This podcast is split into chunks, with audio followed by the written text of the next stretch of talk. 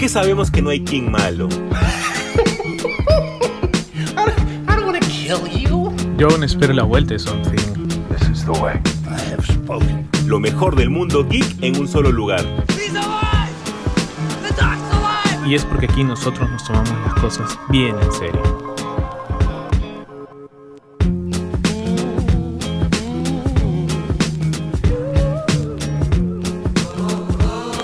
¿Qué tal gente? ¿Cómo está? Bienvenidos al último programa de la temporada del año de Super God Podcast. Ya es la despedida, casualmente también última semana del año. Acabamos de pasar Navidad, bueno, han sido unas fiestas como que medio raras, entre mucha melancolía, muchas cosas, muchos sentimientos encontrados y a la par, pues, este, disfrutar también de nuestras familias, disfrutar de nuestros, la compañía de nuestros seres queridos, ¿no? La ilusión también, pues, de, compartir algunos presentes, ¿no? Algunos autorregalos también, sobre todo eh, en temática, pues, geek, ¿no? A veces comprarse un cómic, comprarse un libro, alguna, alguna figura, ¿no? Ha sido, bueno, ha sido un año, ¿no? Interesante, muy intenso, no sé, para de repente para algunos de los que nos están escuchando, ha sido un año entre subidas y bajadas, eh, esperando pues que ya el, próximo año 2023 sea mucho mejor, ¿no? Y bueno, nosotros acá pues dándoles este, este pequeño regalo, ¿no? De, del último programa del año, en la última semana del año, ¿no? El último lunes del año, ¿no? Y la verdad, pues, este, yo al menos para empezar así rapidito, gracias, gracias a ustedes, gracias a, nuestros oyentes, nuestros escuchas, los que siempre nos comentan. Y la verdad que eh, esperamos pues seguir trayéndoles contenido de calidad el próximo año, ¿no? Pero yo necesito acá a mi partner, mi amigo que ya me va acompañando pues casi cuatro años, ¿no? Bueno, nos conocemos un poco más también. Eh, y nada, ¿no? Este, necesito acá presentarlo. ¿Qué tal Jesús? ¿Cómo estás? Feliz Navidad, hermano. Feliz Navidad, hermano. Espero que la hayas pasado muy bien. Feliz Navidad, gente, para todos ustedes. Nos están escuchando el día lunes o el día martes o la, última semana del año 2022. Pero igual una feliz Navidad a todos ustedes. Como ha dicho José Carlos, para hacerla súper corta, muchísimas gracias por, todo lo que nos han brindado este año. Ha sido más que gratificante eh, ver cómo crecemos en las estadísticas, cómo nos, nos escuchan cada vez más, cómo, no, cómo nos, nos putean cuando nosotros nos sacamos el podcast a tiempo. Todo es extremadamente gratificante eh, con ustedes, así que este camino ha sido bastante bueno y esperemos que siga así. Y por un 2023 bastante bueno.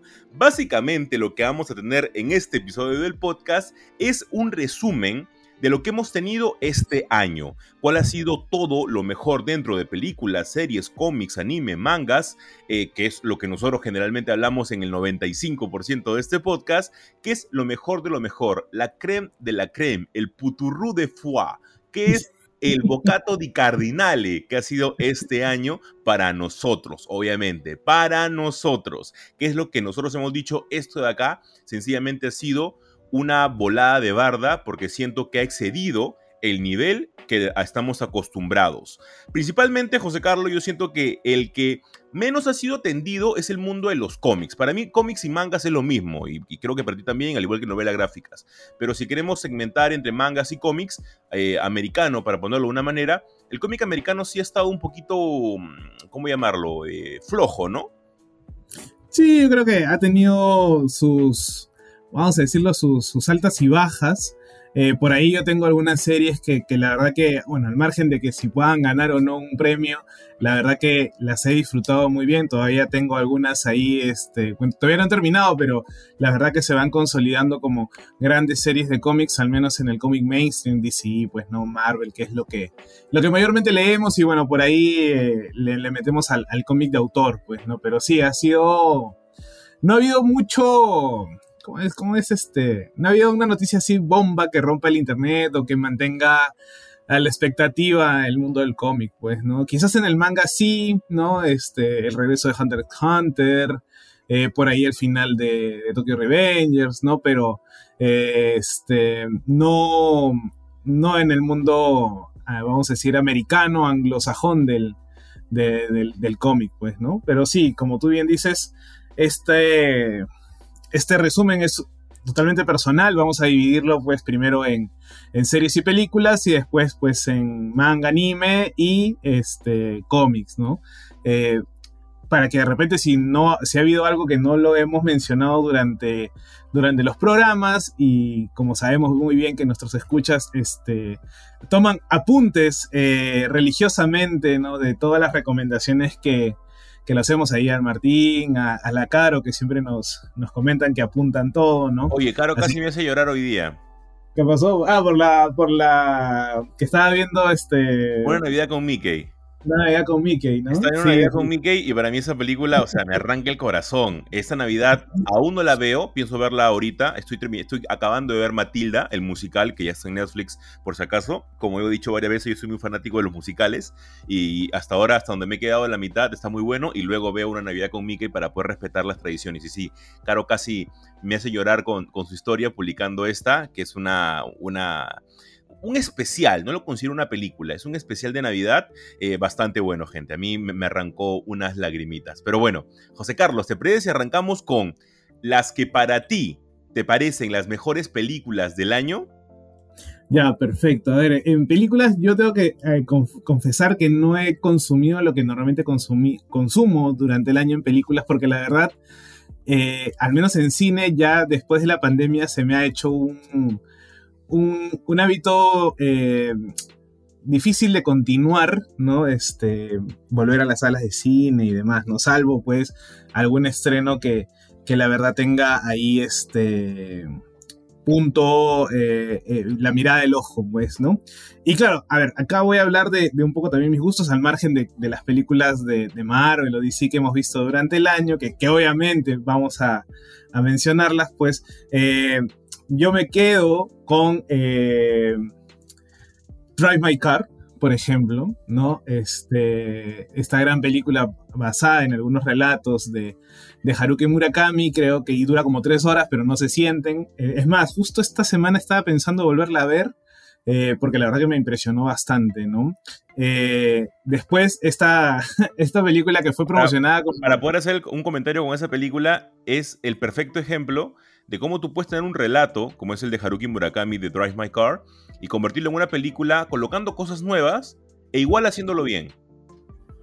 Es que yo también parte de, creo que de la mano del director, la, mano del guionista, eh, es un trabajo eh, en, multinivel, pero como que en sintonía, ¿no? O sea, un buen guion, una buena dirección y ¡bam! Tienes una gran película, ¿no? Entonces, creo, como bien dices, ahí este, es el, ejemplo perfecto, sobre todo porque Murakami no ha tenido ninguna adaptación, salvo por ahí Burning, que a, mucha gente le ha gustado, pero a mí no sé por qué no me gusta. Eh, yo, la, siento muy lenta. Yo también la siento lenta, Burning. o sea, Burning es bonita, una película bonita, eh, pero no es una gran película. Por ejemplo, una película bien Murakami, pero ya es bien Murakami, es la de Tokyo Blues. Tokyo Blues tuvo su, adaptación, pero mm, siento de que te cuentan la historia más no van más allá.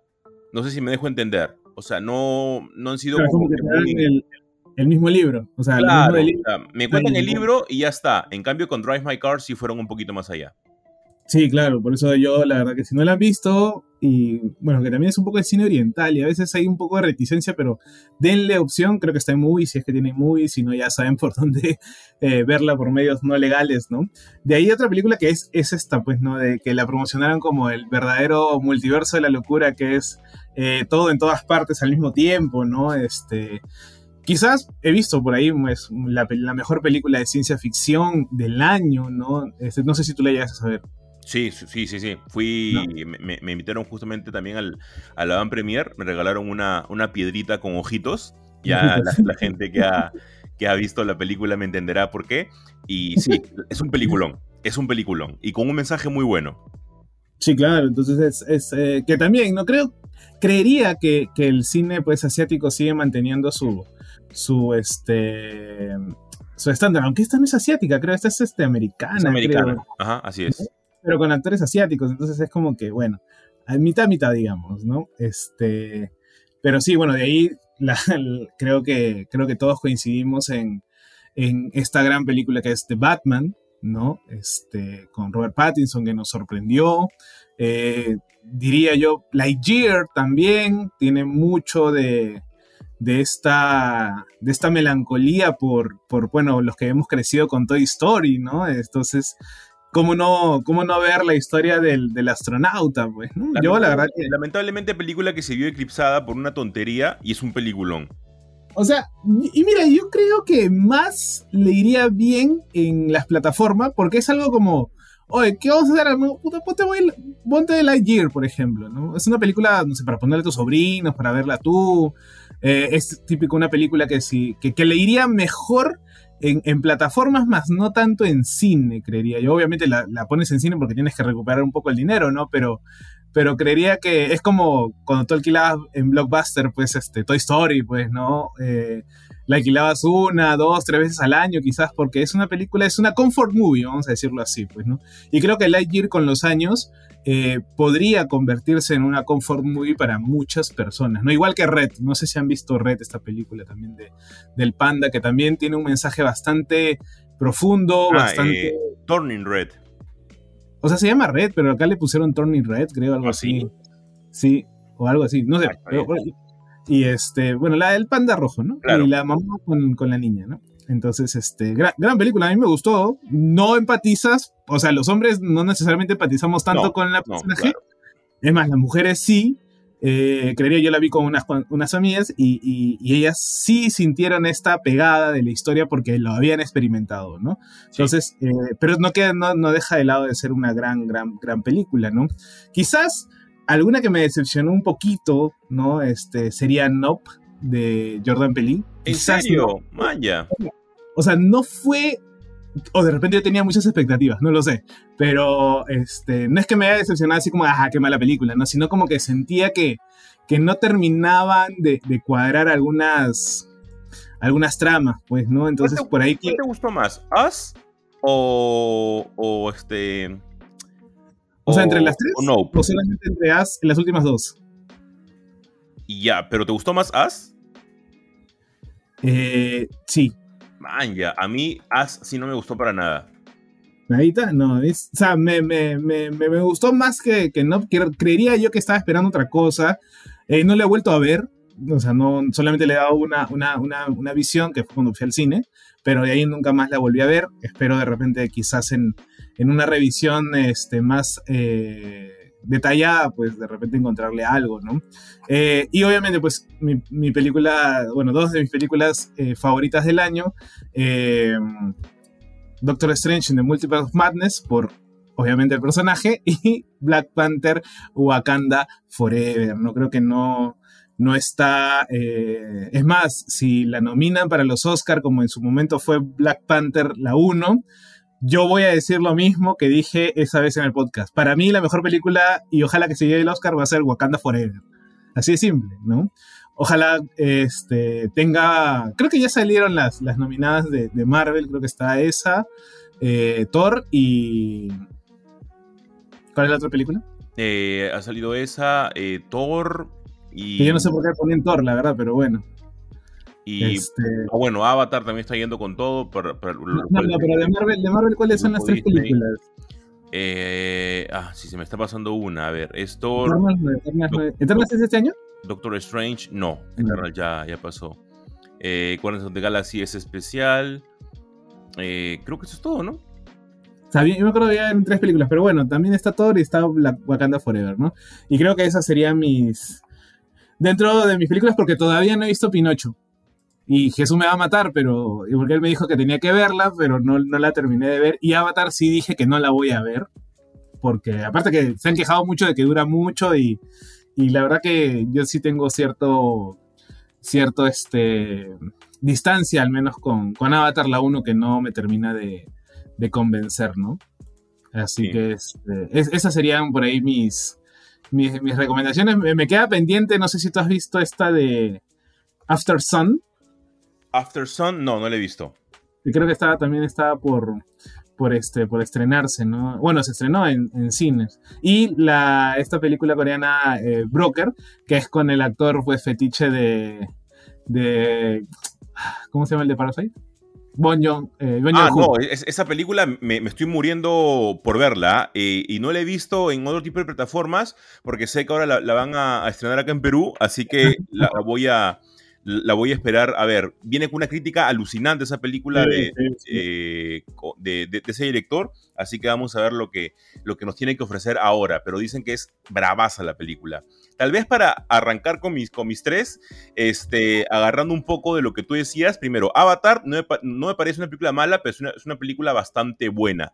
Eh, la 1, como conversaba justamente en la semana con un amigo, yo le decía que la trama de Avatar, la 1, no es nada nuevo. O sea, la, típica la película típica que vemos a la persona que va a invadir una especie de bosque, una especie de nueva tierra y se enamora justamente de una de las indígenas, espíritus, este, colonizadores, como queremos llamarlo. La historia es súper repetitiva y el punto de Avatar 2 eh, perdón, de Avatar 1 es su, su, punto visual, ¿no? Con Avatar 2 ya hay una historia que te das cuenta y tienes que ir con el chip al cine a verla, que es la segunda parte de cinco películas por lo cual no puedes esperar que cierren temas en la película porque se van a cerrar mucho más adelante algunos. Algunos los han abierto este, justamente para poder desarrollarlos mucho más adelante.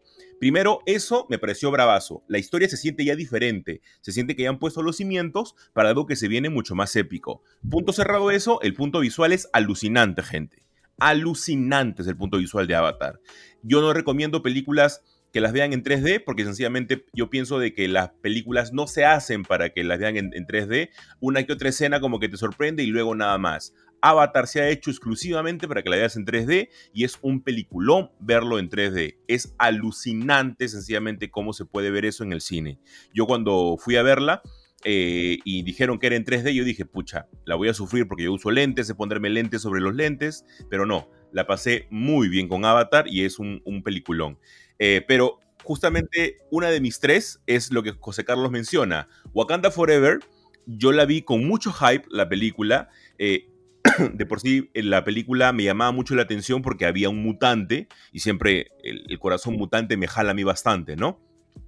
Y la película resultó ser un peliculón y de mi top 3 de Marvel, sin duda alguna, hasta el día de hoy. Wakanda Forever es lo que nosotros podemos ver sin saber incluso lo que pasa en el, universo de Marvel y la disfrutamos tal cual la película todo me parece extraordinario. La película, las actuaciones, este, la, dirección de, de, fotografía me parece alucinante en la película, por lo cual me parece una de mis favoritas.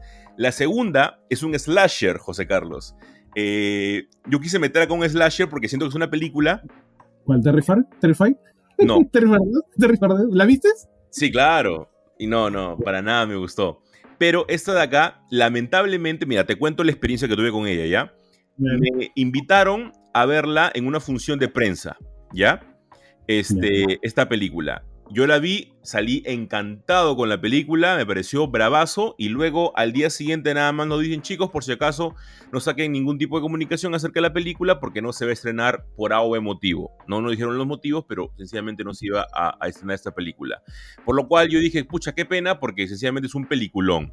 Me refiero a la película X de Ty West. Esta película X es un slasher bien eh, de, de, Texas Chainsaw Massacre, así, a ese nivel. Si les, les cuento la trama, muy sencilla. Es un grupo de jóvenes que van a firmar una película porno a una especie de granero alquilado por un hombre y su esposa bastante peculiares. Estos obviamente no le han dicho que están alquilando su granero o esta parte de, anexo de la casa para firmar una porno. Eh, dato curioso, en la película está Jenna Ortega, Merlina, pero ella no es mm. la, personaje principal. La, principal es Mia Gott, que es una actriz alucinante que yo recién le he conocido por esta película y por la película precuela que tiene llamada Pearl que también le he visto y también me parece una película alucinante. Si tienen el tiempo de ver una película de slasher buena, obviamente ya buscándola en, otros medios, vean X. Me parece muy buena y Ty West eh, ya viene más o menos produciendo y haciendo cierto tipo de películas que tú dices, ok, este director es como para tenerlo en el, en el, radar. En el radar, sin duda alguna. Oye, pero este, siempre, siempre hay esta, este, no sé si, si tomarlo ya como una especie de estructura dentro del slasher, que siempre son o pandillas de jóvenes, o pandillas en sentido de grupos de jóvenes, eh, viviendo la vida loca, vamos a decir, con sexo, drogas y rock and roll. Y siempre tiene que haber algo, o sea, con, con Viernes 13, por ejemplo, Halloween, inclusive este, tienen esta, este lado como que del, del, de lo sexual siempre como leitmotiv, ¿no? Como que adorno de eh, las acciones para desencadenar el, slasher, ¿no? La verdad que no sé si, si ya tomarlo como, como, como una, parte de la estructura, pero ¿esa la han pasado en el cine? Justo acabo de buscarla y googlearla que, simplemente la pasaron para prensa. Únicamente la pasaron para prensa, eh, creo que fueron dos días nada más de prensa, y esas salas de prensa únicamente hay como que, son todas chiquitas las de prensa, eh, mm. caben aproximadamente menos de 20 personas en la, en la salita. este... Para que vean el poder de la influencia de Jesús, ya saben gente, miren, no, De, la, de la gentita está... No, y, imagínate cuando invitaron, porque fue una invitación abierta a, este, a esta película, muy pocos quisieron ir a verla. Yo, como he visto dos películas de Ty West, he visto Cabin Fever 2, que no es de sus mejores películas, y The House of the Devil. Él siempre hace películas de terror. Entonces dije, ok, eh, quiero ver ahora lo que tiene que hacer, porque sabía de que él tenía en mente dos películas, ¿no? Que era X y Per, estas dos. Entonces quise verla, la película no la han estrenado aquí en Perú, espero que de repente más adelante llegue porque en teoría ha salido hace poco, o sea, a finales del 2022. Así que aún tenemos de repente este, esperanza que pase algo y la puedan estrenar, ¿no? Es una gran película, como digo, si la pueden ver por otro medio, háganlo y no decepciona. Y luego ven Per, porque a mí creo que me funcionó mejor así antes de saber porque Per es precuela de X. Así que mejor ese ejercicio creo que le resulta eh, más nutritivo. Y mi tercera película, José Carlos, es justamente la que tú has mencionado, que me pareció una obra de arte hermosa y todo lo que rodea esa película me parece hermoso de todas las personas involucradas en él. Y hablo de nada más y nada menos que Pinocho de Guillermo del Toro. Una película en stop motion que sencillamente tú la ves y no es stop motion porque sientes que es una película animada por el nivel de, de dinamismo que tienen eh, las marionetas, para ponerlo de una manera, o los muñecos al momento de, ver las escenas. Guillermo del Toro hace una crítica bastante dura sobre el hecho de ser el hijo perfecto, al menos yo lo he visto de ese punto, de ser el hijo perfecto y no encajar en una sociedad eh, tan eh, costumbrista o tradicional, para ponerlo de una manera, ¿no? No es el tradicional Yepeto que nosotros conocemos en, las adaptaciones que hemos tenido, no es el tradicional Pinocho para nada, nos pone en un contexto de guerra, eh, con Mussolini, por ejemplo, en, la, en, la, película, y a partir de ahí te crea varios tipos de mensajes. Uno que es el que no tengas miedo a la muerte, es sencillamente una serie de pasos y que nos va a tocar a todos. Eh, el hecho de no tratar de imitar a otras personas y de el principal que a mí me rompió el corazón, me lo estrujó al día siguiente cuando lo vi con mi novia, eh, me volvió a estrujar el corazón y volví a llorar, eh, es el hecho de querer a las personas tal cual como son, sin tratar de cambiarlas. Es una película hermosa que incluso coronó, porque luego me di cuenta de que el póster lo había hecho James Jean, que es uno de mis portadistas, tal vez el, favorito. Sí, el, mismo de Fábulas, que James Jean hace portadas hermosas, preciosas. Si quieren, busquen Hansel y Gretel James Jean y se dan cuenta del nivel de, que tiene al, dibujar James Jean. Es un genio y él justamente ha hecho eh, eh, portadas para Guillermo del Toro en The Shape of Water y ahora en Pinocho. Película hermosa, gente. Si no la han visto, véanla cuanto antes. Sí, yo tengo que poner ahí una que me había olvidado, este, haciendo más rapidita, eh, Crimes of the Future de David Cronenberg, en la vuelta al maestro. Es más, y también el hijo acaba de sacar una película, no la he encontrado todavía, como que medio pirata, dudo que venga, y también está siguiendo más o menos los, los pasos del padre.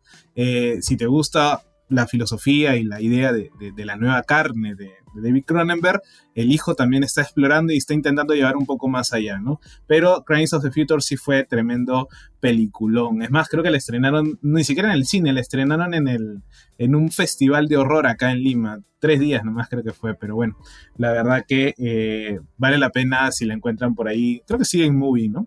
Ahora, yéndonos a las a las series. Acá, acá hay un montón. Creo que, creo que ha sido el año en que más series he visto, la verdad. Y, y, creo que también me he sobresaturado un poco porque eh, es como que dedicarle más tiempo que una película. O sea, obviamente, ¿no? Pero es como que yo sí tengo el, chip de te sientas y, no sé, te comes tres, cuatro capítulos de, una. Es más, el 22 se estrenó la segunda temporada de este Alice in Borderland y ya estoy en el capítulo 5, o sea, y hoy día la empecé.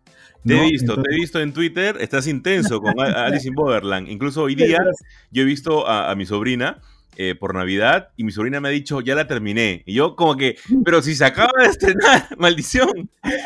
Bueno, es que, es que en realidad las series a veces nos dan, bueno, si no tienes autocontrol claramente como nosotros, este, te, vas, te vas de frente. Ahora, lo bacán, y justo es algo que conversaba eh, o que comentábamos con Rafiki, que creo que, y no sé por qué ya me está pareciendo un, un síntoma de la época, tal vez después de la pandemia viene este tipo de reflexiones eh, que tienen que ver con el sentido de, la muerte o el duelo. En la segunda temporada, no para dar spoiler porque en realidad viene desde la primera, pero eh, la vaina que te da el, el Battle Royale, así no rapidito, es tener conciencia de algo diferente, que quizás es lo que intentó hacer Jigsaw en el juego del miedo, ¿no? En esta gran saga, pero te das cuenta que los americanos no tienen ni la décima parte de la, de la profundidad que pueden meterle los, los orientales o los asiáticos en el sentido de, pensar cosas trascendentes, ¿no?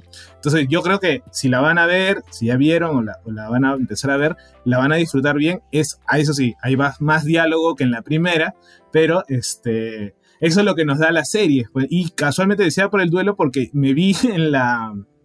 Eh, y esto debería ponerlo en el próximo bloque, pero lo voy a decir rapidito, que el especial de Pokémon del, del viernes fue para llorar, literalmente. Fue hermoso, pero muy triste. Oye, Rafiki está llorando con todos sus últimos episodios. Rafiki sigue llorando. Yo, terminé de verlo, le, escribí a Rafiki y Rafiki seguía llorando. o sea, yo, justo le digo, brother, ¿cómo nos van a hacer eso? Llorando, le, le estaba hablando a, a Rafiki, ¿no? Pero, pero la verdad que ha sido muy, muy intenso, ¿no? Pero creo que, a ver, ¿qué hemos tenido en series, al menos para mí, de las que me han, las que me han quedado, pues obviamente... a, ver, a ver, eh, mira, si, si, tú mencionas una de mis tres, yo ya no la repito. ya, vamos a ver. Sale, vale. Eh, este, a ver, para tratar de que no se repitan, ¿no? Este, yo diría Stranger Things, la 4. Ya, esa yo no la tenía, Ok, sí, es una, es una, es una gran temporada. Sí, claro, fue, fue tremenda. Contrasta mucho con la tercera, que era muy de colores neones. Esta es realmente dark y te termina con un, con un final de temporada que no te lo esperabas. Era como que, ¿ahora qué van a pasar en la temporada 5? Pues, ¿no? Era como que, bueno, ¿qué será, no? Este.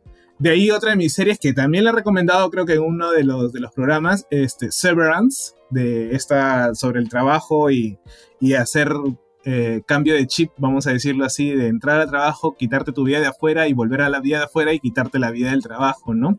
Que obviamente creo que no la tenías en, en, la, en, la, en el radar. Este, y una mención honrosa, rapidita nomás, antes de repente ir a, una de mi, la que me llevó o la que me ha jalado más, sin contar las de Marvel, porque la verdad no es que sean malas, sino que este, eh, creo que a nivel de este año he disfrutado más eh, de las series alternativas, vamos a decir, que claro, no es, el, no es la línea del, podcast, me estoy saliendo, ¿no? Pero, pero también para que ustedes puedan este, consumir un poquito más también, ¿no? Una mención honrosa voy a decir rápida que es The Bear, es una serie sobre el duelo, pero también sobre el manejar grupos de personas. Aguanta, ¿esa es la del chef? Sí, la del chef.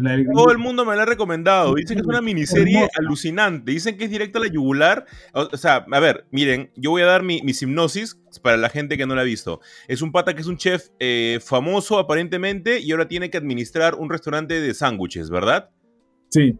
Ya, yo nada más sé eso, gente. ¿ah? Y todo el mundo me ha dicho que la serie es alucinante. Sí, no, o sea, es, es hermosa porque los personajes son muy reales y tiene una cosita que es en la cuando graban, cuando es más o menos en cámara en mano, que a veces se mueve y no tiene estos enfoques típicos de serie. Eh, tipo Succession, que son literalmente pues planos abiertos, panorámicos, ¿no? Acá es como que más íntimo, personal y relación con los, con los personajes. La verdad que tiene una narrativa que se demora un poquito, los dos primeros capítulos son muy divertidos, pero sientes que tú dices, ya, pero ¿qué me quieres contar? Eh, y después es como que, uff, todo un carrusel, diría, de, emociones. Aparte que el man, eh, el, el, personaje principal, este que es el chef, este, actúa muy, muy, muy bien. O sea, es es una, yo diría que es una de las mejores series del año junto con Severance, este, pero yo la acabo de ver hace, que Unos días, me la vi también de corrido, ¿no? Este, y la verdad que la, disfruté bastante, ¿no?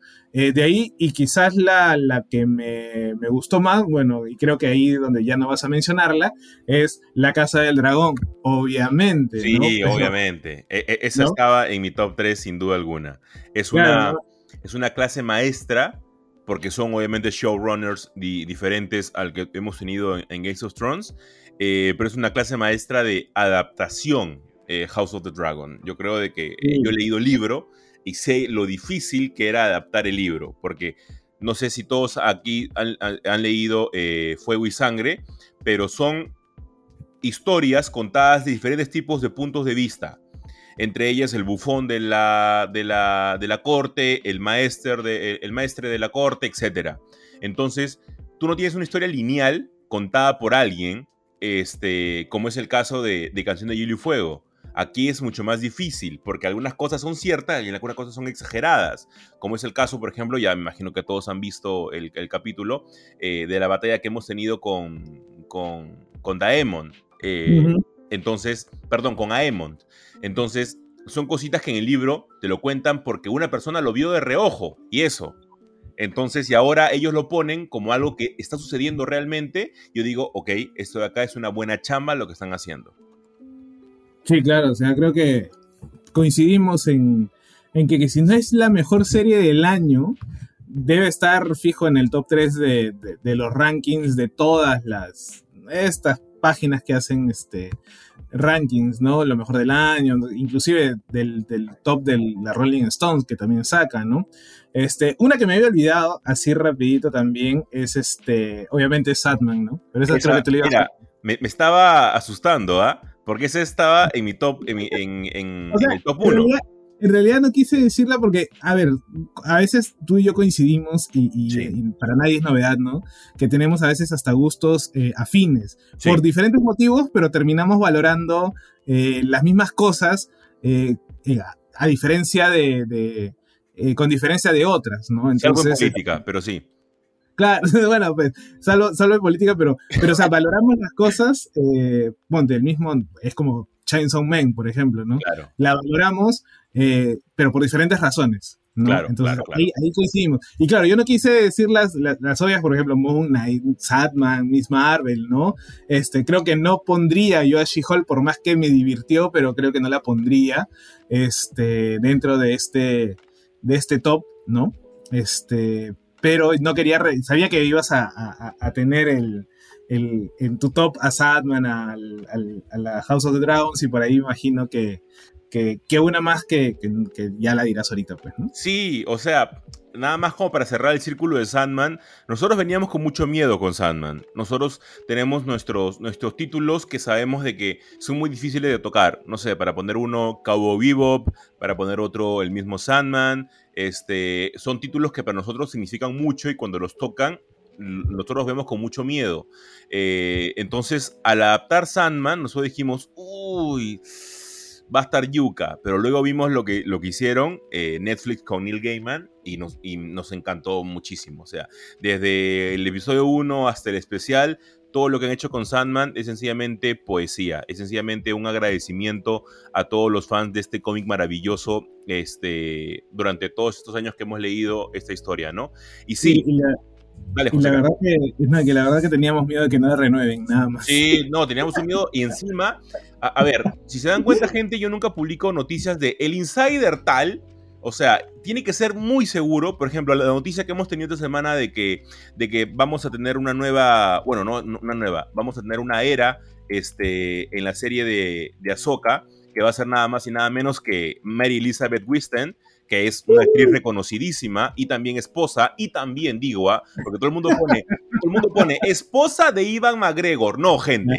Mary Elizabeth Winston ha sido famosa antes de casarse con Ivan McGregor, así que un poquito de respeto ahí. como si eso fuese su único logro. Sí, nada que ver, pues la gente pone la esposa de. No, no, no, gente. Ha tenido un montón de logros antes para que la puedan e-, encasillar así. Eh, un insider salió a decir de que posiblemente interpretará a Era Sindula en Ahsoka. Esto a mí me entusiasmó un montón.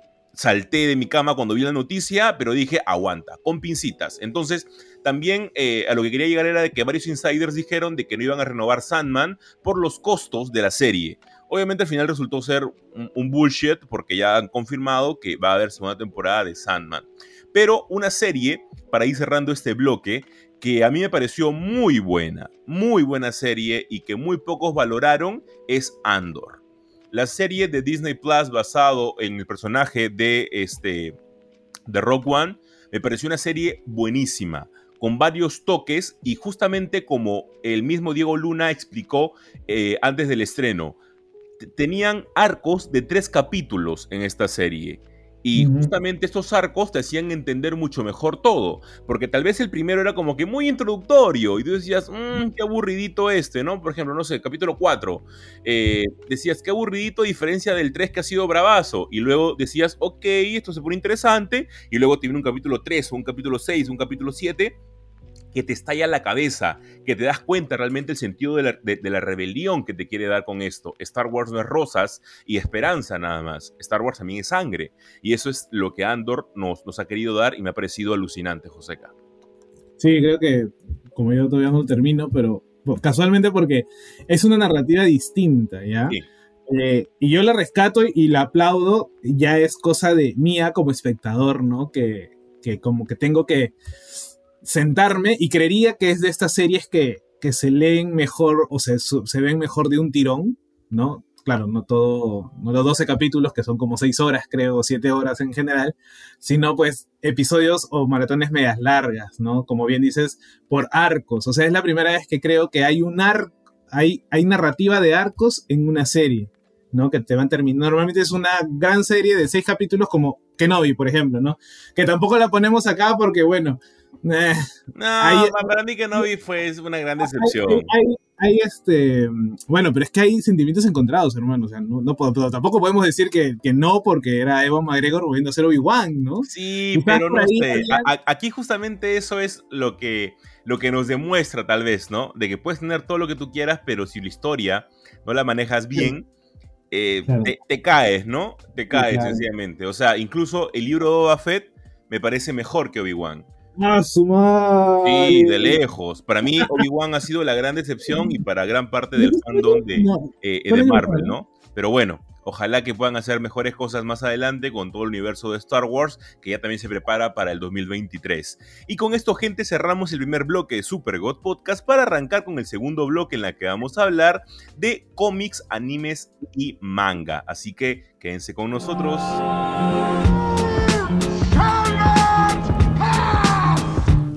Qué sabemos que no hay King malo? Yo aún espero la vuelta de Something. Lo mejor del mundo geek en un solo lugar. Y es porque aquí nosotros nos tomamos las cosas bien en serio.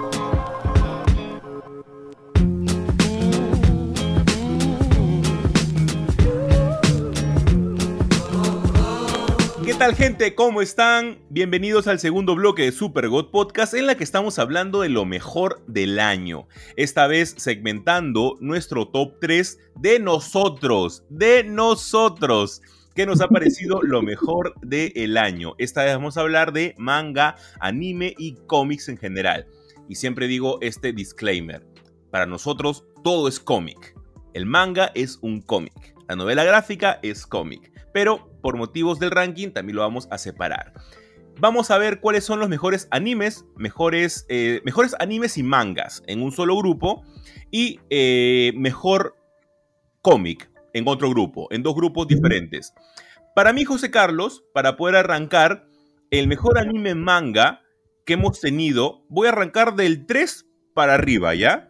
El número 3 para mí ha sido Osama Ranking. Ya me ganaste, ya. Usama Ranking ha sido algo hermoso que no esperaba. La, la historia de Boyi me pareció muy tierna, pero sobre todo, y algo que yo valoro mucho en los, en los animes, es con una gran adaptación. El manga de Usama Ranking, gente, es bien feito su dibujo. Tengo que aceptarlo. Es un dibujo bien feito, que tal vez eh, la historia no va tanto con el dibujo. Ahí hay una especie de de no tan enlace o discordia entre el dibujo y, el, y, la, historia que te quieren contar. Eh, pero el anime de Usama Ranking es precioso. Los dos openings, los dos endings que tiene son hermosos y yo quiero saber más de la historia de Boyi y obviamente que se convierta en lo que él sueña y todo lo que él quiera se pueda cumplir. Feliz Navidad Boyi, desde acá te mandamos con mucho amor. Sí, creo que yo también iba, iba a poner al al bueno de Boji, porque la verdad es una... Yo creo que he visto pocos animes con harto corazón, o sea, que, verdaderamente te hagan llorar. No sé si yo a, lo, a los 30 años ya uno se pone mucho más sensible, la verdad que no lo sé, pero la verdad que eh, era muy, o de repente entendemos las cosas de otra manera, ¿no? Es como cuando a veces ves eh, los dibujos de, por ejemplo, los Rugrats, ¿no? Que tú decías, ay, qué bacán los chivolos, los bebés hablando, pero ahora te, identificas más con, con, los papás y entiendes que los problemas que te, que te planteaban los, los, bebés tampoco eran tan de niños, ¿no? O Coraje, el perro cobarde, ¿no? Entonces con Boyi me pasa eso, ¿no? Me pasó que que, le agarré mucho cariño mucha ternura por el problema que tenía que afrontar tan pequeño el, o sea, a tan corta edad el pequeño, ¿no? Y cómo eh, su camino de, del héroe, porque no es un camino del héroe normal, este, se iba dando y cómo se iba, se iba logrando. Y eso a mí me, me, terminó como que de enganchar y, de emocionar tanto que casi me pido un, un este, figure arts de, del bueno de Boyi, ¿no? Este, una amiga le pasé el, link a una amiga y mi amiga se, lo, se lo terminó comprando. Este, pero la verdad que, que, que, son de esas series que te, que te piden o te, te, dicen necesito más o necesito más de esto o en esta misma línea, ¿no? Y, y, es como al no encontrarla a veces ya te quedas con eso y lo vuelves a ver y lo vuelves a ver y lo vuelves a ver. Más o menos por ahí me va mi, mi, comentario a, a, los Ama Ranking, ¿no? Sí, es, un, este es, un gran anime. A mí te juro que me encantó, me, me, pareció bravazo y ojalá que podamos tener más. Luego, subiendo, José Carlos, al puesto número 2, yo tengo uno que cuando comencé a verlo yo dije, ok, todo el mundo está hablando de él, quiero verlo. Pero yo sé que va a tener un montón de fanservice y no lo va a valer. Y sé que, perdón la palabra, pero un montón de jeropas la están recomendando. únicamente por la chica. Graso error. Jesus was wrong. Sencillamente me equivoqué, me enamoré de este anime, me parece hermoso, estoy esperando la segunda temporada cuanto antes, porque me parece súper tierno y con un mensaje muy bonito sobre una relación eh, diferente a la que hemos tenido en, generalmente en los animes, que es del chico que se enamora de chica, acá es lo opuesto. Chica se enamora de chico y chico sencillamente es demasiado introvertido para darse cuenta. Y hablo de My Dress Up Darling. Es muy bonita la historia, para los que no la han visto, trata de una chica que quiere hacer cosplay, pero es extremadamente mala haciendo sus vestidos. Así que un chico que hace eh, vestidos para muñecas tradicionales japonesas, para un tipo en especial, eh, por algún motivo, por cosa del destino, que si ven el anime se darán cuenta, él comienza a hacerle sus vestidos y se crean todo un tipo de amistad muy en particular. Desert My Darling junto con Dance Dance Dancer para mí han sido el, este segundo puesto y las dos son, no sé si mi agenda es demasiado grande, pero las dos justamente son de romper estereotipos, uno con, con, la, con el ballet y otro con la costura. Las dos me han encantado. El Jesus Progre acaba de salir, gente. Aprovechen de ahí le van a decir este su agenda progresista y que por eso él defiende todos los todo lo que Disney nos da, ¿no? Cuando rompe los, personajes y, toda esa sarta de babosadas que dice la gente, ¿no? Cuando, Siempre. Cuando solamente, quieren, quieren, quieren criticar por criticar. ¿no? le dan caso a esa gente. No le dan caso. y ahí el primero, eh, a ver, déjame adivinar tu primero, a ver. Ok. Cyberpunk Edge Runners. Equivocado. Uh, no puede ser. ¿Qué? ¿Y no va a estar en tu top? Alucina que no. Puede estar en, mi, top, puede estar en mi top 5, sí. Ah, su madre. Ya, a ver. Chainsaw Man, no. El Chainsaw Man, obviamente. yo pensé que ibas a ir por el Cyberpunk Edge Runner. Yo también, y es más, yo sé que la voy a tener muy difícil ahora que haga mi ranking de fin de año, este, que cada semana sea, sea como sea, tengo que hacerlo de, de, manga, anime y de, y de cómics. Sé que la voy a tener muy difícil en hacer el top 10, pero me parece que Chainsaw Man lo he esperado de manera religiosa todos los martes para poder verlo. Y es que yo ya había leído hace mucho tiempo el manga. Y nuevamente recordar ciertas cosas y ver lo que Mapa ha hecho con una animación espectacular ha sido que lo coloque en mi puesto número uno de lejos. Man, ya. Y es que bueno, sí, tiene tiene, tiene sentido. Yo, yo, yo no soy muy, muy asiduo a, leer manga, pero me he leído el manga ya del, del pie de motosierra porque la verdad que, eh, como bien dice Jesús, cada, cada capítulo del, del pie de motosierras ha sido pues una demostración de, de lo que las posibilidades infinitas que te puede dar la animación.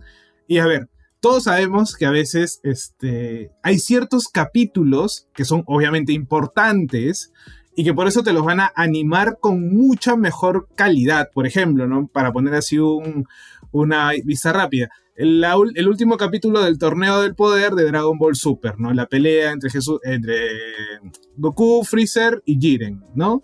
Eh, eh, si tú ves la última, en ese capítulo, la animación es top, diferente a todo lo que habíamos visto durante la serie. Otro capítulo, la batalla final de este, Ash contra Lionel. No sé, tú ese, después de que Pikachu recobre la conciencia, eh, es alucinante como la secuencia de movimientos que hace tanto Ash, Pikachu, Lionel y su Charizard es alucinante. Pero ¿qué pasa en mapa con Chainsaw Man? Todas, todos los episodios son muy buenos. Sí. Artísticamente hablando. O sea, así no te gusta el anime, no te guste o no eres asiduo al anime y te gusta mucho el arte, o sea, tú ves Chainsaw Man y no puedes quedar indiferente. Y acá ya estoy entrando a mi, a mi ranking y a mi, y a mi comentario, ¿no? Este, aparte que la historia es una historia muy profunda. Acá le he comentado también que, tiene, que más me gustan sus subtramas eh, y sus y las personalidades que no se dejan, por ejemplo, ¿no? Con Makima, tú cuando lees el, el manga, más o menos sabes que Makima trama algo. Eh, dentro de lo que ella dice defender la humanidad, ¿no? Pero que sus métodos no son muy, ¿cómo decir? No son adecuados eh, para la psicología humana. Claro, ya cuando te dice de por sí que llamen a, a, 20, creo, prisioneros este, que estén condenados a muerte con cadena perpetua, dices, esta mujer algo malo tiene. No, claro, y aparte con, el, muchacho Deiji, ¿no? O sea, tú lees, si yo me equivoco, en el primero, en los primeros episodios del manga, hay una, hay un enfrentamiento con el, este, con el demonio músculo, que no está. Que no está en el anime. No está en el anime. ¿Por qué? Por, y bueno, creo que me va a mandar un spoiler de repente, ¿no? Pero bueno, en fin. Este, y Makima es bastante manipuladora, que es algo que el anime no te está dejando ver todavía, ¿no? Entonces, están guardándose cosas, porque imagino que, espero, ¿no? Vayan a explotar más adelante. Te, en el último episodio cuando este... Ahí no me acuerdo este que estaba entrenando a los... a, a, Power y a Deiji. ¿Cómo se llama este, este loco? ¿Del ah, cigarro? El mejor, el mejor cazademonios de. Ese, ese. Él le dice a Makima como que, oye, ¿qué estás tramando? Tú sabías que los iban a emboscar y todo lo demás, y tú dices, ¿qué? ¿Cómo? Ella trabaja y ella ahí Shive, ¿no? Y ahí es donde le dice, bueno, mientras que la pueda defender a la humanidad, voy a usar todas las artes, que sé yo, que pueda, ¿no? Entonces, hay esas subtramas que, que a mí me, me, terminan de, llamando más la atención, ¿no? Igual que en el caso, pues, de, de, Osama Ranking. Y además, he de decir que tengo un, ¿cómo decirlo? Un, una mención honrosa que es este, Kotaro vive solo. Me encantó, me encantó. linda, linda, linda.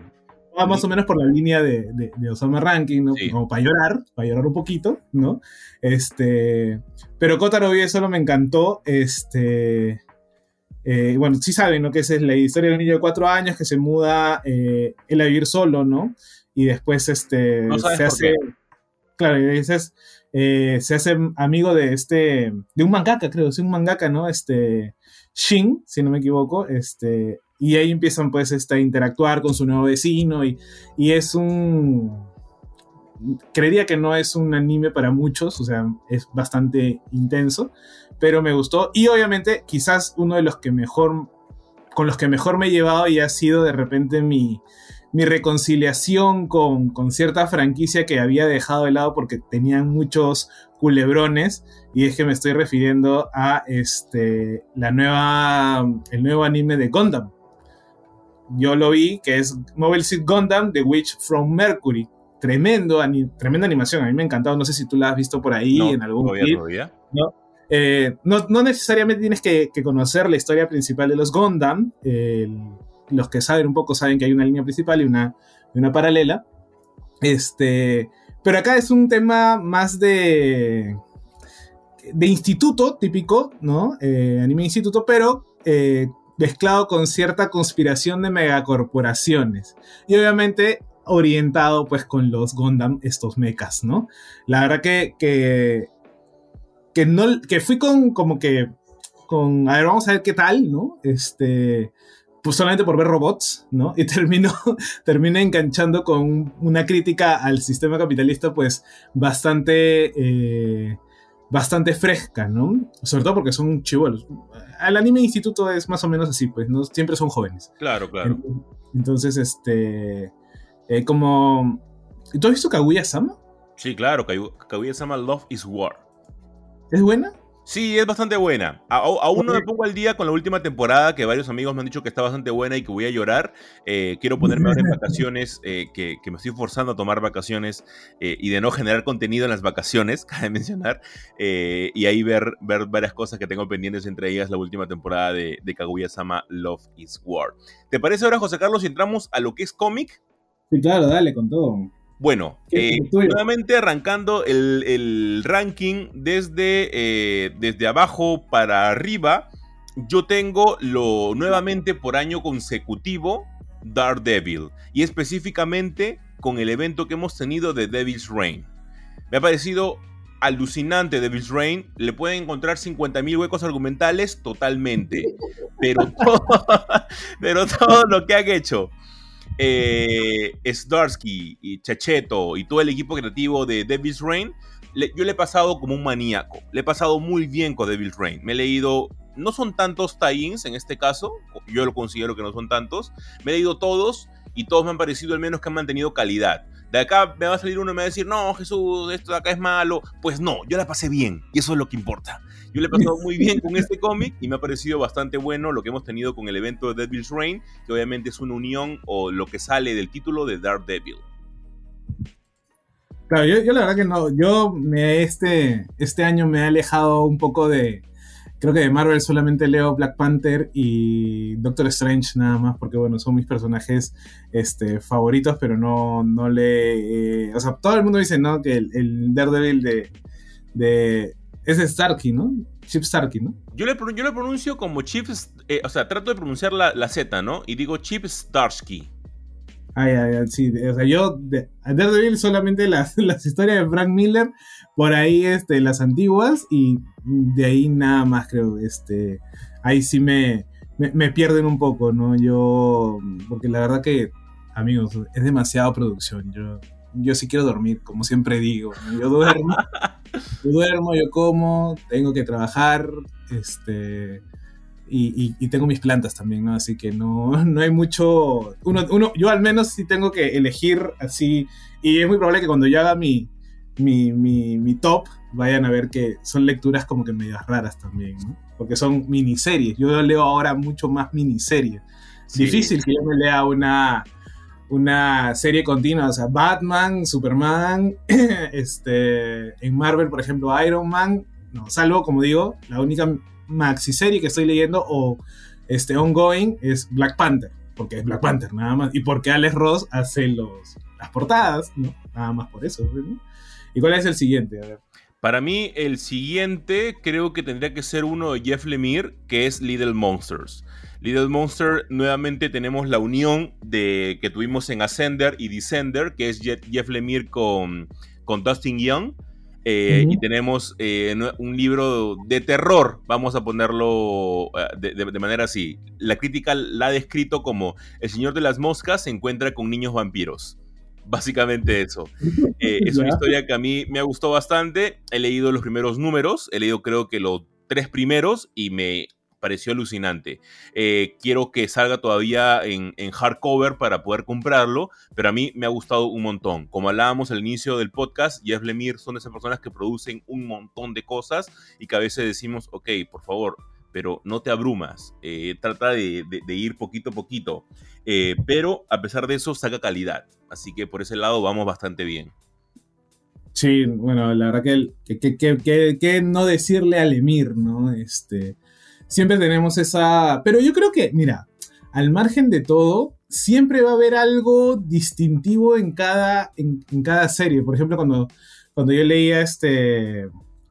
¿Cómo se llama esta Royal? Royal City, Royal City. ¿no? y, pero tenías cosas de, por ejemplo, de Essex County, o tenía cosas de, de este, inclusive de, de, no, ¿cómo se está la de Trees, ¿no? Este, la de los árboles, no me equivoco. No. No, ya. Sí, Trees de los árboles. Y tienes esta, como que, cierta estructura medio ya conocida, pero siempre trata de darle un giro distinto o una caracterización.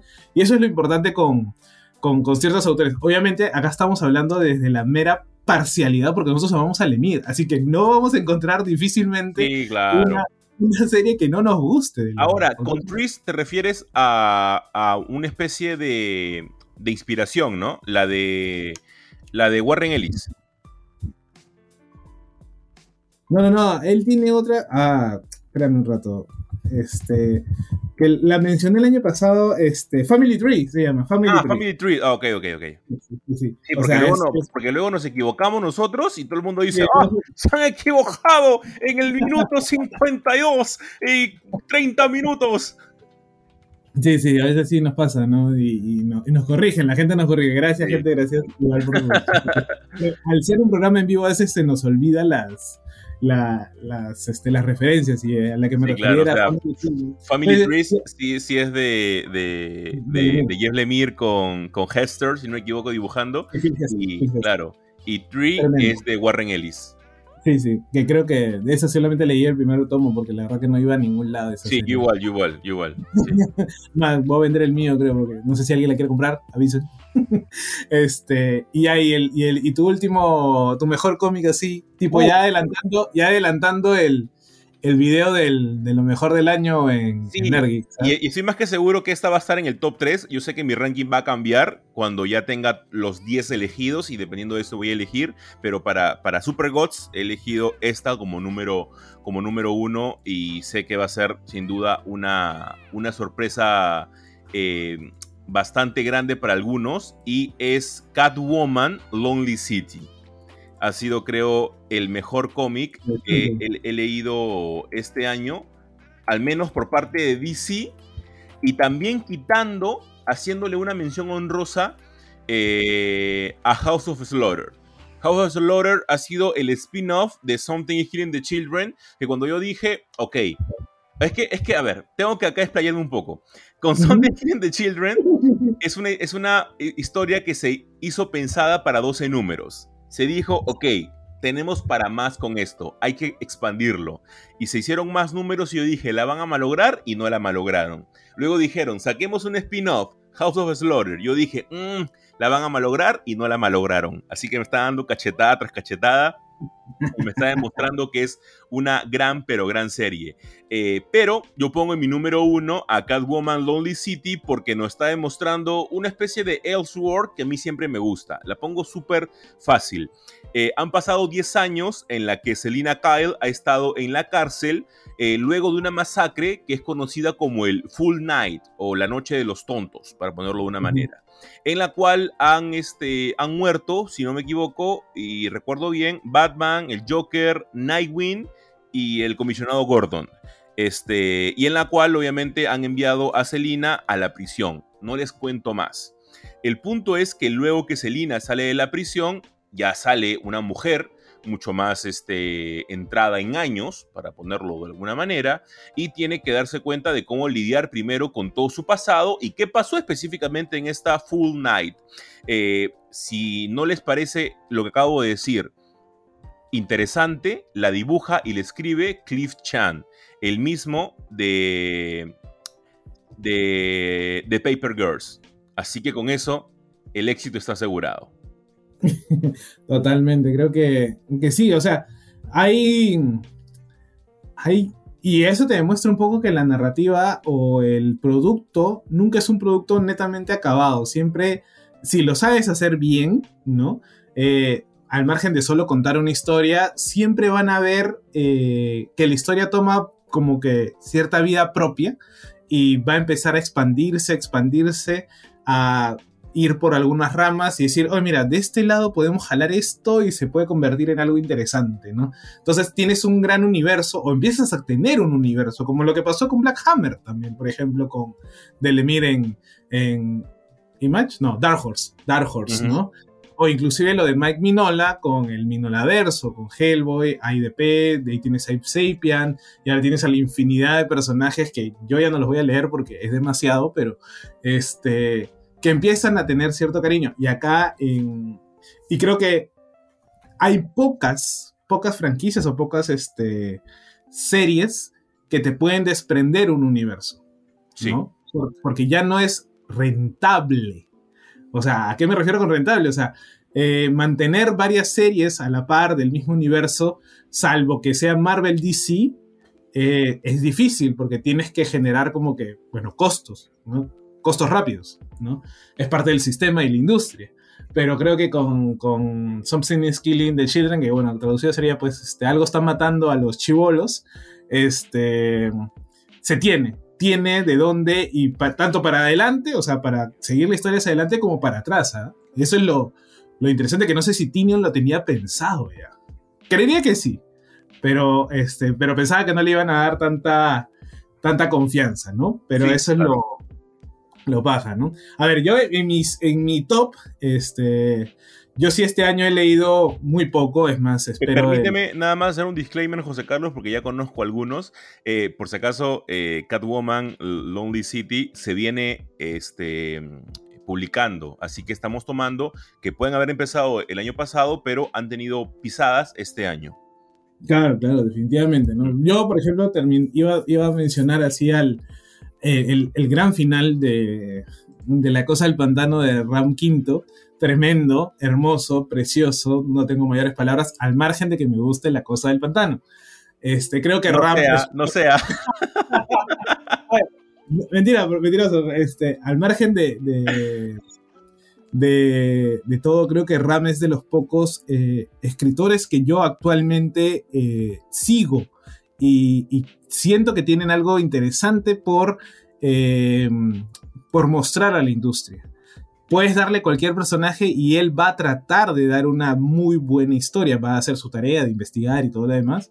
Este, otra miniserie que me gustó mucho, que no la voy a poner dentro del top porque este, porque creería que no termina. Me gustó mucho el aparato gráfico más que todo. Es este Aquaman Andrómeda, ¿no? Este, una miniserie no te necesitas leer mucho del personaje, salvo lo básico. Eh, una muy buena miniserie, entretenida, cumplidora y con un aparato gráfico, pues, eh, en extremo eh, alucinante. Al menos para mí, ¿no? esa, esa armadura de corales que le hacen a, a Aquaman es delicia. Y creo que este año hemos disfrutado y hemos tenido la suerte de tener muy buenos dibujantes. O sea, creo que ha habido una explosión eh, de, dibujantes que, están agarrando entre más experiencia, más vuelo y más experimentación también, ¿no? Sí. Este, pero dentro de mi, de mi top, ¿no? Yo sí voy a poner a, este, a Strange, en el número 3, Strange, esta miniserie de, de Jet Mackay con Marcelo Ferreira, este, para Marvel, que es, claro, después de la muerte del Doctor Strange tenías que hacer una miniserie intermedia porque, oh sorpresa, en marzo vuelve este, Stephen Strange, ¿no? Con una nueva miniserie. Ojalá que todas las portadas las haga Alex Ross. Yo las voy a seguir comprando, ¿no? Solo por eso. Este, pero esta, esta miniserie transitoria tenemos pues a Clea este, como eh, hechicera suprema, ¿no? La verdad que dándole, bueno, también a raíz un poco de, esta, de este boom con, con In the Multiverse of Madness, ¿no? Sobre todo por la escena post-créditos de decir, ah, maña, ¿quién es ella, no? Clea, ah, ¿por qué no hacer que sea ahora ella la, la hechicera suprema? Total, si tuvimos a Loki de hechicero supremo, ¿no? Este, en algún momento, tenerla ahora, ahora ella, ¿no? Que es este, que en realidad está atormentada, que es una serie sobre el duelo. Y alguien por ahí en un grupo leía que decía, ¿cómo es posible de que de que si matas a Strange, este, hagas eh, aparecer o hagas aparecerlo cada número, ya sea como recuerdo, como fantasma, como lo que sea. Y yo le digo, pero brother, es una serie sobre el duelo. O sea, es imposible que no salga. Al menos mencionado por ahí un momento. Porque es lo que está, este, lo que vamos a decir, lo que está fresco. Y por eso, y eso es lo que yo decía un poco en, en mi intervención del bloque pasado, de ver las historias sobre el duelo. O sea, estamos viendo muchas historias sobre eso. Y yo como digo, no sé si es a raíz de la pandemia, por todo lo que implicó, por las pérdidas humanas y demás, pero la verdad que, este, que hay cierto anhelo y sobre todo por el hecho de tener que seguir produciendo, tener que seguir viviendo y no tener este tiempo de, desconexión para poder procesar las, las etapas, ¿no? No estoy diciendo que esta, que esta, que esta miniserie o maxiserie eh, sea muy profunda, no, no necesariamente lo es, pero tiene eh, esa, al menos para mí, ¿no? Eh, ese trabajo de, de, inmersión sobre, sobre el, el, tema de la muerte, ¿no? Entonces yo recomiendo Strange, si no lo han leído, denle una oportunidad. Creo que Jet McKay hace un muy buen trabajo con, con el guion. Este, y Marcelo Ferreira con el dibujo. No es un gran dibujo tampoco, no es que sea rompedor ni experimental, pero este, cumple y, cumple bastante, ¿no? Este, ese es mi top 3. En mi top 2 yo voy a poner a otra, a otro personaje femenino, ¿no? Este, que es obviamente Poison Ivy. Eh, esta vez está escrito por Willow Wilson y dibujado pues por Marcio Takara. Yo no sé si la has podido leer, pero la verdad que eh, qué gran sorpresa esta miniserie. No sé si vaya a ser nominada, tampoco me importa, pero la verdad que ha, ha condensado ciertas eh, ideas que yo alguna vez tuve para escribir algún guion de un cómic, sobre todo un guion de la cosa del pantano, ¿no? Yo tenía, ah, yo tenía una, una, una propuesta no tan, vamos a decirlo, ecológica, bonita o edénica en referencia a la naturaleza buena, sino más que todo más tirado a lo que sería la ecología política. Y claro, em, y obviamente con tintes de terror, porque La Cosa del Pantano básicamente es un comedia de terror, ¿no? Este, pero la verdad que con Poison Ivy y esta idea de ser más o menos una ecoterrorista, eh, me sorprendió. O sea, creo que Willow Wilson tiene unas de cal y otras de arena. sí, sí, sí, totalmente. no, estoy descubriendo la pólvora. Y es más, fue una de mis, de mis reticencias cuando intenté eh, eh, subirme, porque dije, oye, pero acaba de salir de, escribir, no sé, pues Satman, este, Walking Hours. Y yo dije, uy, seguro esta no le va a, no le va a ir tan bien, pero la verdad que paquea, o sea, muy buenas ideas, muy buenos conceptos desarrollados, tanto es así que, que por ahí le, le, hicieron una pausa de, de, publicación, si no me equivoco, desde el número 6 o 7, y ahora va a volver a, seguir este, publicándose, creo que hasta el 12. Este, no son tópicos muy... Eh, comunes, no es una serie, eh, no es la Poison Ivy tipo, ah, estoy dentro del cómic de Batman y, soy simplemente una supervillana de Batman. No, no, no, no. Acá es Poison Ivy siendo independientemente del universo que pertenece. Por ahí hay una escena con, en los primeros números con, con Harley Quinn, pero bueno, porque ya se sabe, pues su pareja, ¿no? Entonces hay una bonita escena de despedida, este, pero la verdad que... Eh, el dibujo que se manda eh, Takara en algunas partes es alucinante. Ese es para mí mi, top 2.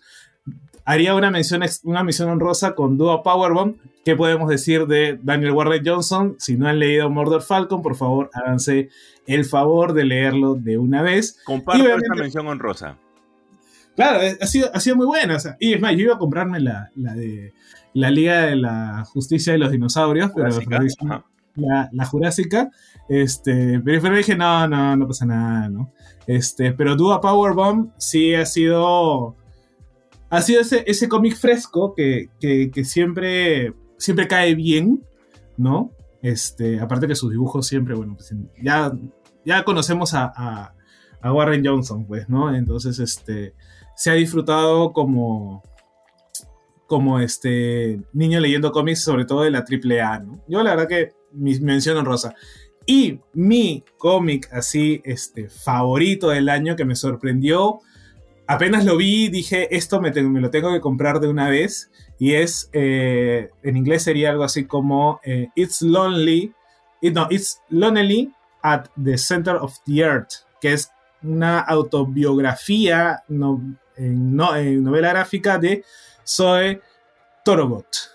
Ella hizo La ceguera inminente de Billy Scott, hace unos años también salió, eh, está publicada por Image Comic y es básicamente la historia de una dibujante que eh, va a registrar seis meses de su propia vida eh, en lo que sería un intento desesperado de recomponer su vida que se está cayendo a pedazos, ¿no? Hermano, este te, quiero tanto por haber puesto este título, o sea, me parece alucinante. Eh, yo, me había olvidado totalmente de, este cómic o, novela gráfica autobiográfica y me gustó tanto, alucina, que ando pensando en tatuarme una, una, viñeta de, este cómic.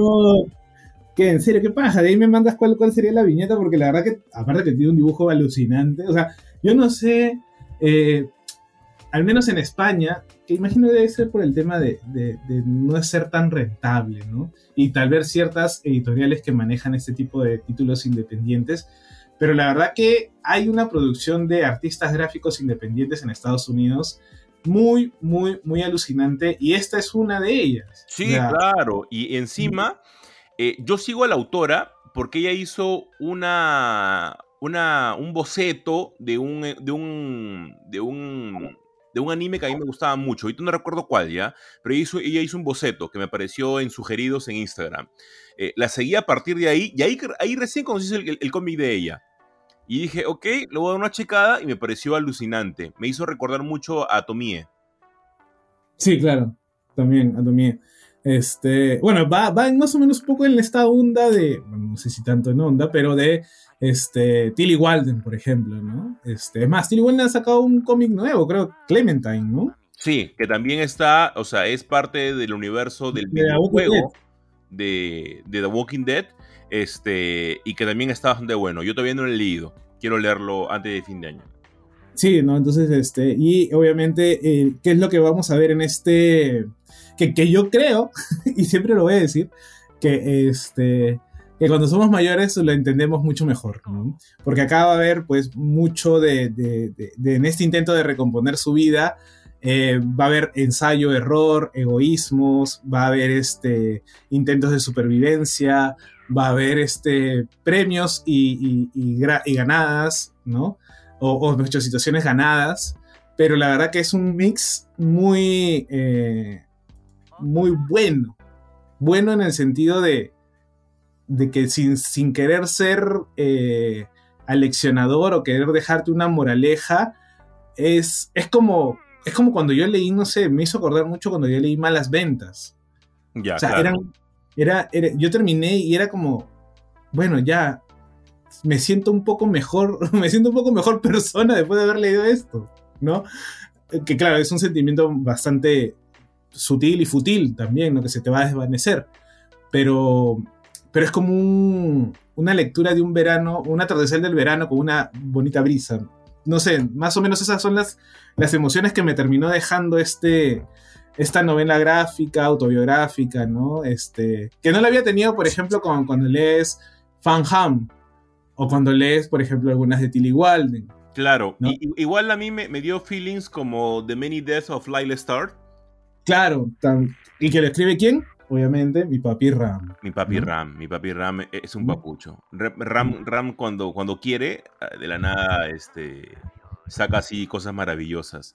Y esa gente ha sido creo que un, buen top, sin duda alguna, por parte de ambos, de, los cómics que hemos leído este año. Vamos a arrancar con un tercer bloque, únicamente vamos a mencionar nada más los estrenos que se vienen para enero y para febrero, y ya despedirnos para desearles a ustedes un feliz 2023. Así que quédense con nosotros.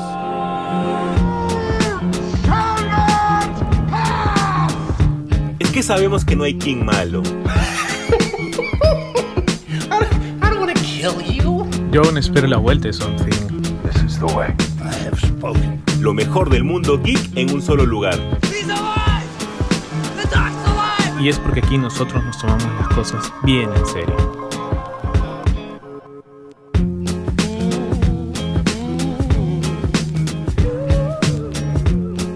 Tal gente? ¿Cómo están? Bienvenidos al tercer bloque de Super God Podcast en la que vamos a mencionar cuáles son los estrenos más destacados que se vienen justamente ahora para el próximo año. Primero tenemos José Carlos a The Bad Batch que estrena ahorita nada más. Algo muy curioso porque no hemos tenido nada de Star Wars al menos a finales de este año, ¿no?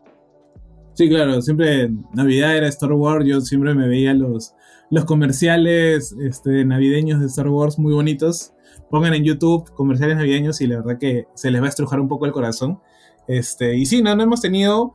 Eh, y, vamos a, y vamos a mencionar estos estrenos casualmente de los dos primeros meses porque nosotros vamos a volver tipo para marzo, o sea, cuando recién llegue de Mandalorian, más o menos por ahí, así que le estamos dejando un poco la, la lista de, la, de los pendientes, ¿no? Así es, claro, para que, como para que nos puedan acompañar ahí después. Sí, claro, de Bad Batch eh, para completar un poco y seguir con la historia, pues que ya le hemos comentado de, Omega, de este lote malo y ver qué es nuevo de si es que va a haber cierta conjunción con las siguientes producciones que están haciendo a la par, porque recordemos que la segunda parte de esta temporada va a calzar justo con The Mandalorian, ¿no? Y con este el segundo juego de Jelly File Order, no que no me acuerdo el nombre. Jay Survivor, creo que era. ¿no? Jay Survivor, así que, que, yo este creo que no es una coincidencia para nada, ¿no? Yo creo que hay una relación. Sí, claro, va a tener una relación. Y esto empieza el 4 de enero, ¿no? O sea, ahorita nomás. Empieza. Después de haber terminado su maratón de Monster, el primero, acuérdense, van a ver The Bad Batch. Que ya Netflix le puso fecha, ya Netflix ah, antes no había puesto la fecha, pero ahora reconfirmado que sí arrancamos el primero de enero con todo Monster remasterizadito y bonito.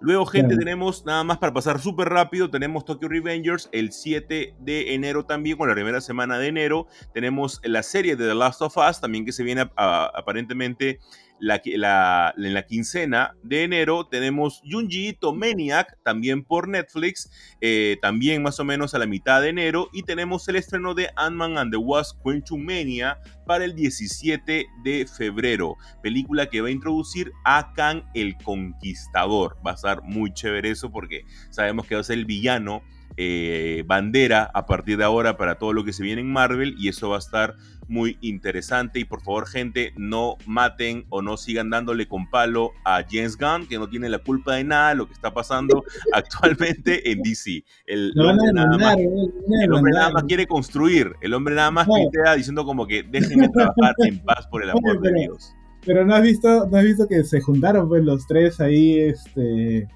Ben Affleck Cavill y, y Gal Gadot para...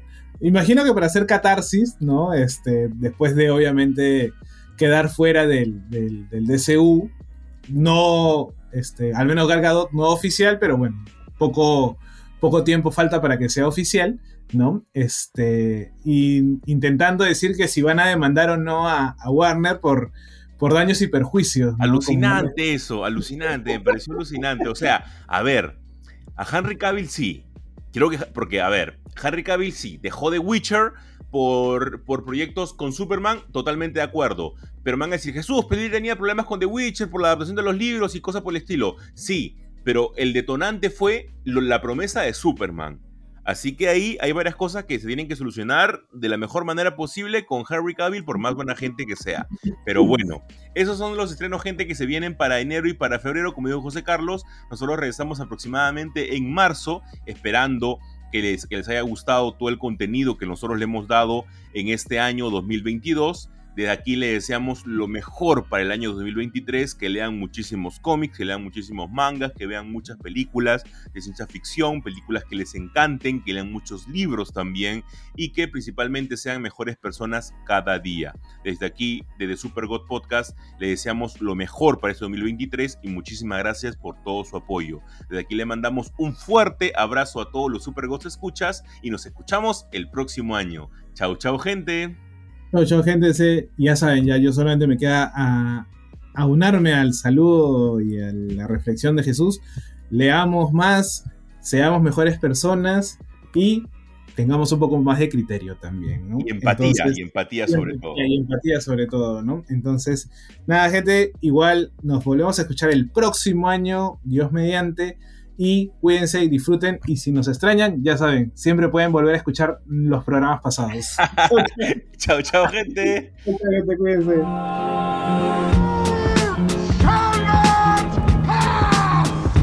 Es que sabemos que no hay King malo. Yo aún espero la vuelta de Something. This is the way. I have spoken. Lo mejor del mundo geek en un solo lugar. Y es porque aquí nosotros nos tomamos las cosas bien en serio.